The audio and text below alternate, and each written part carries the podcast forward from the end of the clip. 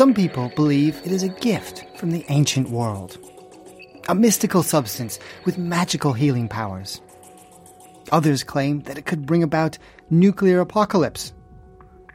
It's being offered for sale across social media and the internet. Tiny amounts sometimes cost thousands of dollars. But there's one catch. This substance doesn't actually exist. This is BBC Trending, the podcast that takes an investigative look at the world of social media. I'm Mike Wendling. The bizarre substance that I'm talking about, it's called red mercury. I'm joined by Sarah Myles, who's been delving into this very strange story. Hi, Mike. So, Sarah, I think most of us are probably familiar with plain old ordinary mercury, the silver kind, the stuff that's in old style thermometers and the periodic table. That's right. But that's not what we're talking about here, is it? No, Mike, it's not. It's something we became aware of a few weeks ago during research for a story about, do you remember the ancient artifacts being sold on Facebook groups? Of course. And by the way, that's still available to download as a BBC Trending podcast. That's right. So we were looking at the antiquities being illicitly traded on Facebook groups when we came across something called red mercury, and it's been sold in the same circles. So just take a look at this Facebook page. So there's a photo of a close up of a drop of a shiny red liquid on a plate. Mm-hmm.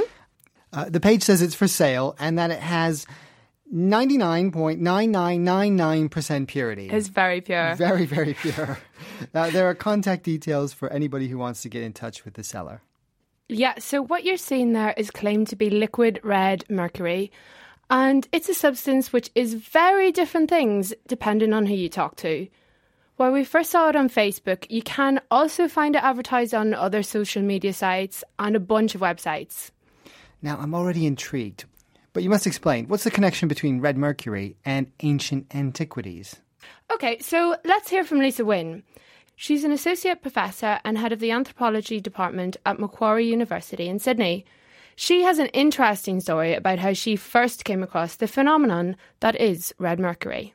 Back when I was doing my PhD, my research was on tourism, and I was comparing Western and Arab tourism in Egypt. I was based at the Giza pyramids in the offices of the archaeologists who work there.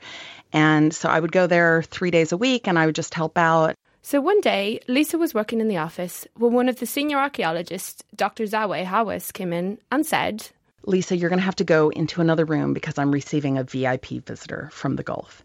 As you would be, Lisa was curious about who this mystery guest might be. So I'm there with the archaeologists, and we see this guy coming up the path to the offices, and we all cluster around the window to watch him. He was a prince, I think, from Saudi Arabia, and he's, you know, he's beautifully dressed in these long flowing robes, and he looks like super dignified. And he goes into the office, and we're all sitting there wondering, like, what is this all about? We're so intrigued. And the reason for his visit wasn't exactly typical. Later on, I find out that what he was there for is because his mother was very sick. She um, she was in a coma. She'd been in a coma for a long time, and this man had been, you know, spending all of his energies and money trying to find something that would save his mother, that would cure her, right? And so he exhausts all of the possibilities of medical science. And so he turns to a sheikh in Saudi Arabia, a faith healer, who tells him there's this magical substance that is found buried with mummies in the throats of mummies in ancient Egypt. And if you go to Egypt and ask this archaeologist, Dr. Zahi Hawass, he will be able to provide you with red mercury. And so he goes and he tells this story to Dr. Hawass, and Dr. Hawass says, You know, I'm so sorry about your mother, but this is bunk. There is no such thing as red mercury. This is a myth. So this poor guy had traveled to Egypt in the hopes that he could find a magical substance found in the mouths of Egyptian mummies to cure his mother, only to find that it was total nonsense. Yes, but Lisa says this was not a new thing for the Egyptian archaeologists. So, Dr. Zahi Hawass told me that this was very common, actually, for him to find Arabs who had this idea about red mercury. And so they believed that this was this magical ancient substance that was found in the throats of mummies. and it had these mystical curative powers. So, where did this belief come from? Okay, so it goes back centuries. I get Lisa to read out something that gives you an idea of just how far back. Okay, so it's an 8th and ninth century alchemist, Jabir ibn Hayyan, who wrote, quote, "The most precious elixirs to ever have been blended on earth were hidden in the pyramids." And, you know, historically there were Arabs who believed that ancient Egypt was the remains of an ancient race of giants who have all died out. And you can see why they would think that. I mean, if you see the monuments, they are gigantic in proportion. They were meant to awe you.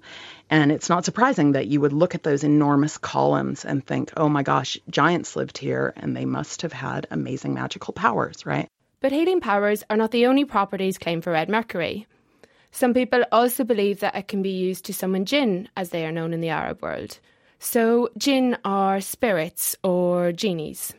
Okay, and regardless of what you think about spirits, clearly if people think this magical substance exists, then there's a market for it, and thus the ads that you found online. Right, and that's a problem. If people think it can be found in pyramids and other Egyptian tombs, they are likely to start crawling all over historically important sites to try and find it. They could do a lot of damage, and that's not only a concern to archaeologists. Recently, there's circulated this theory that red mercury could be found in the nests of bats who live in the tombs in down in Luxor, right? And the idea that there would be red mercury in these nests is, of course, absurd, but that's how urban legends work, right? And so currently there's apparently this fad for finding red mercury in the nests of bats. And it's too bad because it's going to disrupt these poor bats who are trying to just, you know, live. And if you think this story sounds wild now, it gets even wilder.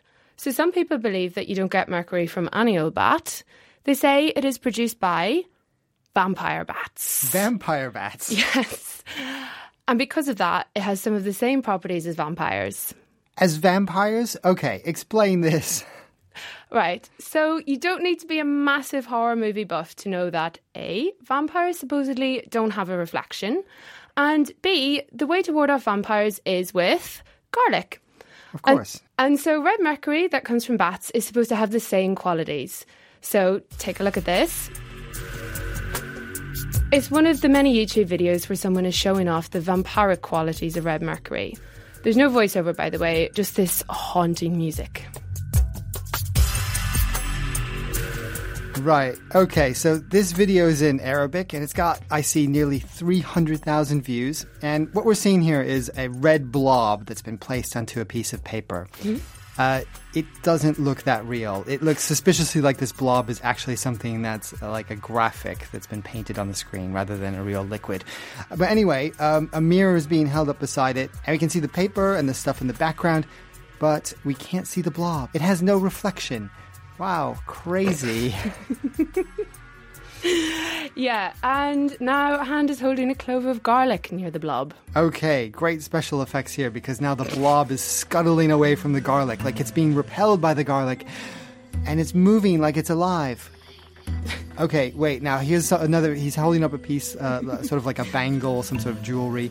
Uh, a piece of gold is being placed across from the red mercury and the red mercury is being attracted to the gold. Okay, so explain this. What's going on here? Oh, that? That's because of another one of red mercury's supposed qualities, and it is that it can be used to seek out gold. Okay, so in addition to all this stuff, people believe, some people, that you can actually find gold with red mercury? Yeah, well, so the story goes. Katie Paul is the co director and co founder of the Antiquities Trafficking and Heritage Anthropology Research Project. She's come across red mercury in her work tackling the illicit trade of ancient artifacts. She reckons people want to buy red mercury as a way to get rich quick. It's a folk tale. Particularly in North Africa and areas like Egypt, individuals will try to use red mercury as a way to coax jinns out of tombs and help find treasure. But Katie says that just like your typical get rich quick scheme, this one is a con. And unfortunately, for some of the individuals who are more susceptible to believing in this folklore, they're really swindled by people who are on these groups trying to sell them something that doesn't actually exist. So sometimes they'll offer uh, thermometers and say that the red liquid in the thermometer is the red mercury, a misunderstanding of the fact that there's mercury in thermometers, but that is not the red liquid that is seen. Yes, in fact, these days, the red stuff in thermometers is usually not even ordinary mercury. It's more than likely alcohol dyed red, which is much safer if your thermometer breaks. However, there is one form of red mercury that we can confidently say does exist. Aha, you found it. Yep. So here's Lisa Wynn again. She says there's a material called cinnabar that has also historically been known as red mercury. Cinnabar is mercury sulfide. It's some salt of, of mercury that is mined and it's been found in archaeological excavations and ancient Chinese carved these beautiful um, vases out of this mercury ore, and it was ground down and used to make this really brilliant pigment, vermilion. Okay, so there is something that is mercury and colored red, and it does exist. Yeah, but it's fairly boring by comparison to what we've been hearing about. It definitely doesn't have vampire like qualities, and it 100% isn't going to magically cure you of anything. In fact, quite the opposite. Look, I mean, red mercury, if we're talking about cinnabar, like as an actual substance, it's highly toxic, right? Like it, it could be dangerous if you actually found mercury and ingested it for its healing properties. So, if you buy some red mercury via one of these adverts that we've seen on social media, you could get a very nasty surprise. Well, yeah, that is even if you do receive anything once you send your money off. Okay, well, coming up, we'll be hearing more about another one of the amazing lives of Red Mercury. This time, centuries after the time of the pharaohs and halfway around the world in Russia. And we'll ask, why does the myth of Red Mercury persist? So much so that you can find it for sale on social media websites today. Today I'm here with Sarah Myles, who's been investigating red mercury, a mysterious substance that you can find being traded on social media even though it doesn't actually exist. Some believe it comes from the ancient Egyptians and has magical healing properties. But Sarah, there are also claims that red mercury can be used for far more worrying purposes. Yes, Mike. Another reason why some people want to get their hands on red mercury is because of the belief that it can be used to create nuclear weapons. Wow, this stuff really does have 101 different uses. So, how did that particular belief come about? Well, let's ask an expert. My name is Mark Hibbs. I'm a senior fellow at the Carnegie Endowment for International Peace. That's an NGO and a think tank in Washington, D.C., but I live in Germany. So, Mark Hibbs remembers when red mercury first started gaining a reputation as a nuclear substance. It was around the time of the end of the Cold War between Russia and the West. I was a, a journalist during the 1980s. Uh, those of us who, in the late 1980s, were beginning to track Soviet nuclear materials, Soviet Union after the Chernobyl accident began to open up, we began to hear that there was a substance called red mercury which was offered for sale by shadowy perpetrators who claimed to have this material that was claimed to have signal importance for the production of nuclear weapons. So, where was this red mercury supposedly coming from? Well, at the time the Soviet Union was coming to an end, the old institutions of the communist order were falling apart. And that was a concern because that regime was a nuclear superpower. The Soviet Union was a place that, over a number of decades, and very secretly accumulated nuclear inventories across a massive territory of eight or nine time zones where nuclear materials were stored. And it wasn't clear to us at the time that all those materials as the Soviet Union began to disintegrate, would remain under lock and key. So when we began to hear in the 1980s that a substance called red mercury was on the market, people paid attention to it. It sounds like a nightmare scenario. Nuclear material potentially disappearing from government facilities, being sold on the black market, and possibly being snapped up by rogue states or terrorists. Fortunately for everyone, though, things were not as feared. It wasn't very long after these uh, offers of red mercury appeared, um, before Western governments began countering um, very openly in media advisories that these efforts to sell this uh, product were hoaxes. Um, I remember very well at the time a flyer that had been circulated by the United States government, which was titled Caveat Emptor, Buyer Beware, alerting people that red mercury was a hoax.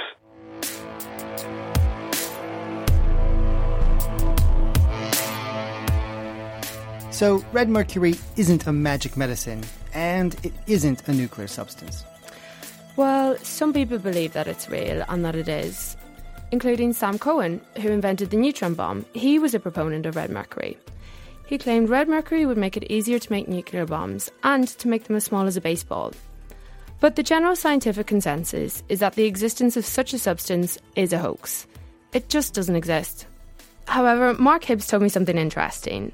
He said he was present at a number of meetings between Western and Russian scientists that took place in the late 1980s and early 90s. The aim was to put an end to the nuclear arms race and to try and prevent nuclear materials falling into the wrong hands. During one such event, I recall very distinctly that Soviet weapon scientists told me uh, personally that red mercury was a code word that was used in the Soviet nuclear weapons complex for a material called lithium 6 deuteride. This is an isotope that serves as a nuclear weapons precursor material for fusion nuclear weapons. They didn't offer any further explanation for that. Well, Mark naturally had to find out if this could be true. I asked other people um, with knowledge of nuclear weapons whether that was uh, a possible or cogent explanation for the red mercury phenomenon, and the people that I talked to suggested it may well have been. But officially speaking, both from Western governments and from the Soviet government, response to my queries were basically NCND, no confirmation, no denial. And to my knowledge, it was never established at that time as absolutely certain what red mercury actually was or is. Slippery stuff, this red mercury.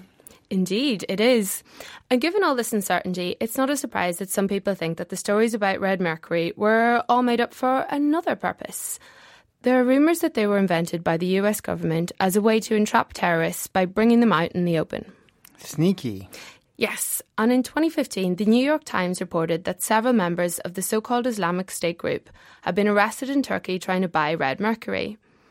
Here in the UK, three men were arrested in 2004 for trying to buy red mercury. Trying to buy something that doesn't exist. Right, and maybe that's why they were acquitted. It turns out they were set up by a newspaper. But even if red mercury is a myth, that hasn't prevented it from repeatedly popping up in popular culture. The idea that there is this deadly material out there and it could find its way into the hands of terrorists is the stuff of Hollywood movies. And in 2005, it was the premise of a thriller that was actually called Red Mercury. Three fanatics take a load of hostages, threaten the world with a nuclear bomb, and it's the government's fault? The film was directed by Roy Battersby and had quite a decent cast, but it does look fairly hysterical now, and it doesn't end there. This is Frank Hayden. Welcome to my nightmare. We've located the Red Mercury's EM SIG. That's a clip from Shadow Ops Red Mercury, a computer game released by Zombie Studios. It's a shoot 'em up game in which a US Special Forces soldier has to stop a Russian mercenary detonating a bomb made of, you guessed it, What? Red Mercury. Oh, of course, yeah. That's what we're talking about. so the notion of red mercury being this incredible substance really does seem to have made its mark around the world, regardless of the facts. Yeah, it sure has. Depending on your story of choice, it's a magical healing substance to be found in the pyramids, or vampire juice that can help you find gold, or a shortcut to making a nuclear bomb. Take your pick, I guess. But one thing does strike me. You have all these fantastical stories, all these amazing claims being made for what red mercury is and what it can do. And then you've got these adverts offering it for sale on social media. They're grainy pictures of some red dot on a plate with a phone number. The two don't seem to have much relation to each other. It's a bit of a disappointment, isn't it? Yes, the adverts look very dodgy and a bit flat. They don't say things like, buy this and it will cure all your illnesses, or buy this and make your own nuclear device at home. In fact, the ones we've seen don't seem to make any claims for this stuff, other than it's 99.999999% pure. Very pure. Very, very pure. It's like they know people will have heard the stories and are letting the mystique do the selling for them. So, is this just a straight con? Well, that's certainly what the people we've been talking to think. This is Mark Hibbs from the Carnegie Endowment for International Peace again. He thinks if the legends about Red Mercury were true, you certainly wouldn't find it being hawked on social media. Red Mercury had any value for the production of nuclear weapons, it would be the darknet, which is where I would expect it to show up in the internet and not in the open internet. Well, that is reassuring at least. And it makes sense that you probably wouldn't find nuclear material turning up on Facebook Marketplace. Well, let's hope not.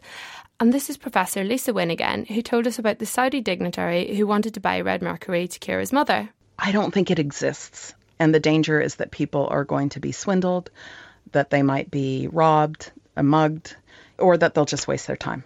Well, we approached a few of the platforms where red mercury is being offered for sale. Facebook told us it did not allow fraudulent activity.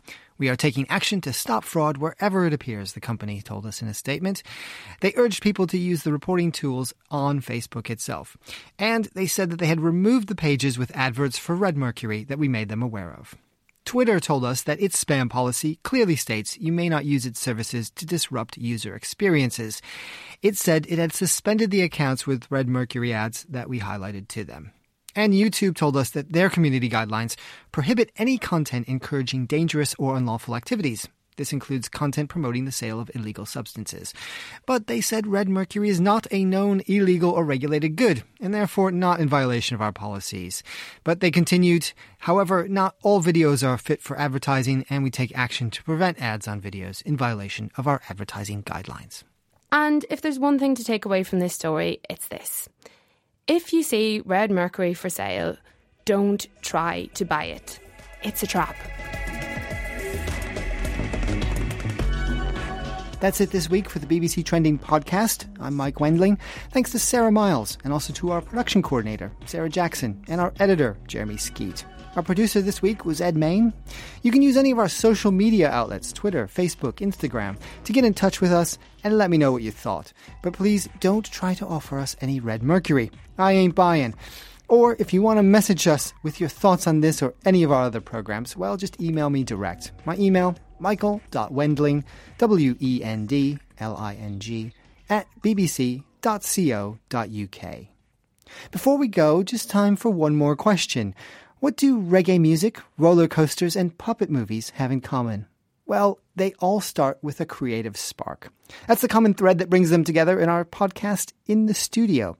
Each week, the show takes you into the minds of the world's most creative people artists, writers, sports stars, musicians, DJs, designers. They all invite you behind the scenes. It's the podcast that explores the creative process from start to finish, from inspiration to reality. It's called In the Studio another podcast from the BBC World Service. Just search for it wherever you get your podcasts from. And I'll be back with Trending next week. See you then.